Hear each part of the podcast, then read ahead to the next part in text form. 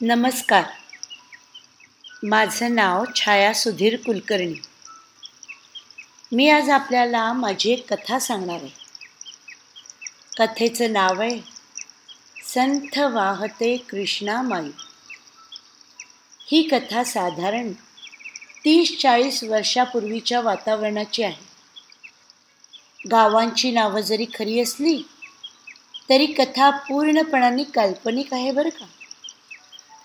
तर ऐका तर माझी कथा. संथ वाहते कृष्णामय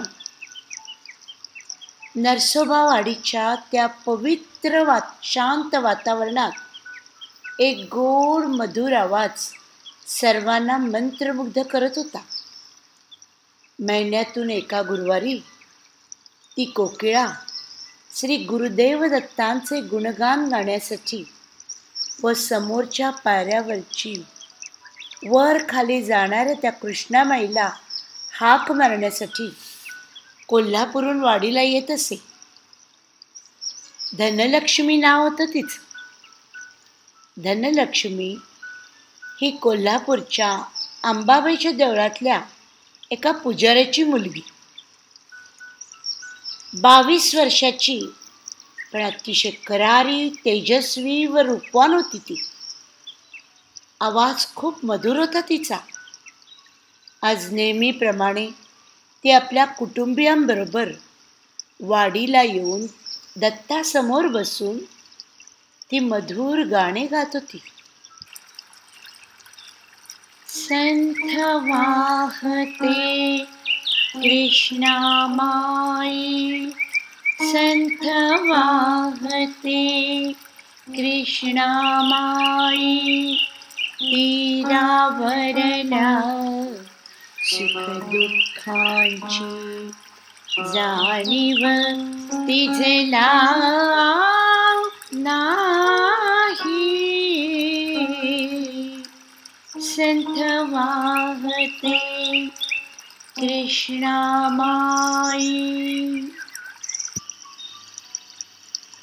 वाडीच्या पलीकडे म्हणजे कृष्णामाईच्या दुसऱ्या किनाऱ्यावर एक अलास म्हणून गाव आहे.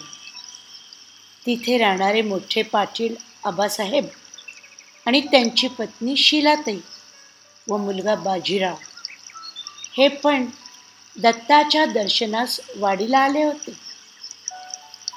दर्शन घेऊन आलासला परत निघतात तेवढ्याच धनलक्ष्मीचे सुरेल स्वर त्यांच्या कानावर पडतात. एकमेकांकडे नुसते बघून ते पण इतर श्रोत्यांच्या बरोबर गाणे ऐकण्यास बसतात. मधुर आवाजाबरोबर तिचे तेज आबासाहेब व शिलाताईंना पूर्णपणाने मोहून टाकते. बाजीरावाचे डोळे मात्र तिच्या सौंदर्याकडे स्थिर होतात. धनलक्ष्मीचा आवाज त्याला ऐकू येत नसतो. पण फक्त दिसत असते तिचे सौंदर्य. तो तिला पूर्णपणाने एकटक न्याहाळत असतो. काठा पदराची जांभळ्या रंगाची साडी घट्ट वायांचा ब्लाऊज बारीक मोत्याची माळ व त्या माळ्याभोवतीचा तिचा गोरा गोरा गळा पाहून बाजीरावाला ती एकदम अप्सराच वाटू लागते. संथ वाहत असलेला कृष्णामाईचा प्रवाह जर वरती आला व त्यात ही अप्सरा ओली चिंब झाली तर तर तिचे सौंदर्य काय खुलून उठेल? असले भलते सलते विचार त्या बाजीरावाला सतावू लागतात. टाळ्यांच्या कडकडाटाने बाजीराव एकदम जागा होतो. धनलक्ष्मी उभी राहते. व देवाला नमस्कार करायला वळते. वाव काय पाखरू आहे. हा कोल्हापूरचा गोड पेढा आपल्याला खायला मिळालाच हवा. बाजीराव फुटफुटतो शेजारी उभा असलेला वाड्यातला नोकर बाजीरावाला म्हणतो धाकलं पाटील ही त्यातली नाही बरं का? नाव धनलक्ष्मी पण वागणं कडक लक्ष्मी आहे बघा. तिचा विचार सोडून शनी द्या बघा. हे रामू या बाजीरावाला ओळखलं नाहीच अजून. जी मनात भरली ती टिपलीच बघ. कुठं मुक्काम आहे ते विचार कोल्हापुरात. ते माहीत आहे मला. आंबाबाईच्या पुजारीची लेख आहे ही. धनलक्ष्मी नाव बघा तिचं. बाजीरावाचे डोळे चमकतात. फार लांबची नाही. कोल्हापूरला चक्रा मारून चुटकी सरशी भेटू शकतो हिला. मला ही अप्सरा हवीच. बाजीरावाला आता मात्र राहवत नाही. इतक्यात तो पाहतो. त्याचे आई बेबा तिच्याशी बोलत असतात. तो झटकन त्यांच्याजवळ जातो. फार सुरेल गाणं म्हणतेस हा शिकली आहेस का संगीत शिलाताई तिला व तिच्या आईबाबांकडे बघून विचारू लागतात. शास्त्रीय थोडंफार शिकले आहे मी पण इथे गाण्यास मात्र सातत्याने येते. धनलक्ष्मी गोड आवाजात उत्तर देते. खरं तर तिला गाणे शिकवायचे होते हो पण तिच्या कॉलेजच्या अभ्यासामुळे वेळ नाही मिळाला तिला. मोठ्या पाटलांकडे बघून तिचे वडील सांगू लागतात. अहो तिला तर आवाजाची देणगी दिसते बघा. आबासाहेब पण तिचे मनापासून कौतुक करतात. तेवढ्यात बाजीरावाला राहत नाही. तिच्या बाबांना तो म्हणतो मला पूजा सांगायला यायचं आहे कोल्हापूरला. हे ऐकल्यावर धनलक्ष्मी आपले मोठे डोळे थोडे तिरके करून बाजीरावकडे पाहू लागते. धाकटे पाटील सांगा तुम्ही कधी येणार? छान पूजेची व्यवस्था करून ठेवतो बघा की. तुम्ही कधी येत आहे तो फक्त निरोप धाडा. तिचे बाबा खूप उत्साहात बोलू लागतात. आबासाहेब व शिलाताई अवाक होऊन बाजीरावाकडे बघतच राहतात. कधी देवासमोर धड हात जोडून उभा न राहणारा आपला लेख अचानक कोल्हापूरला पूजा करायला बरा निघाला. त्यामुळे ते दोघे थोडा वेळ चक्रावले.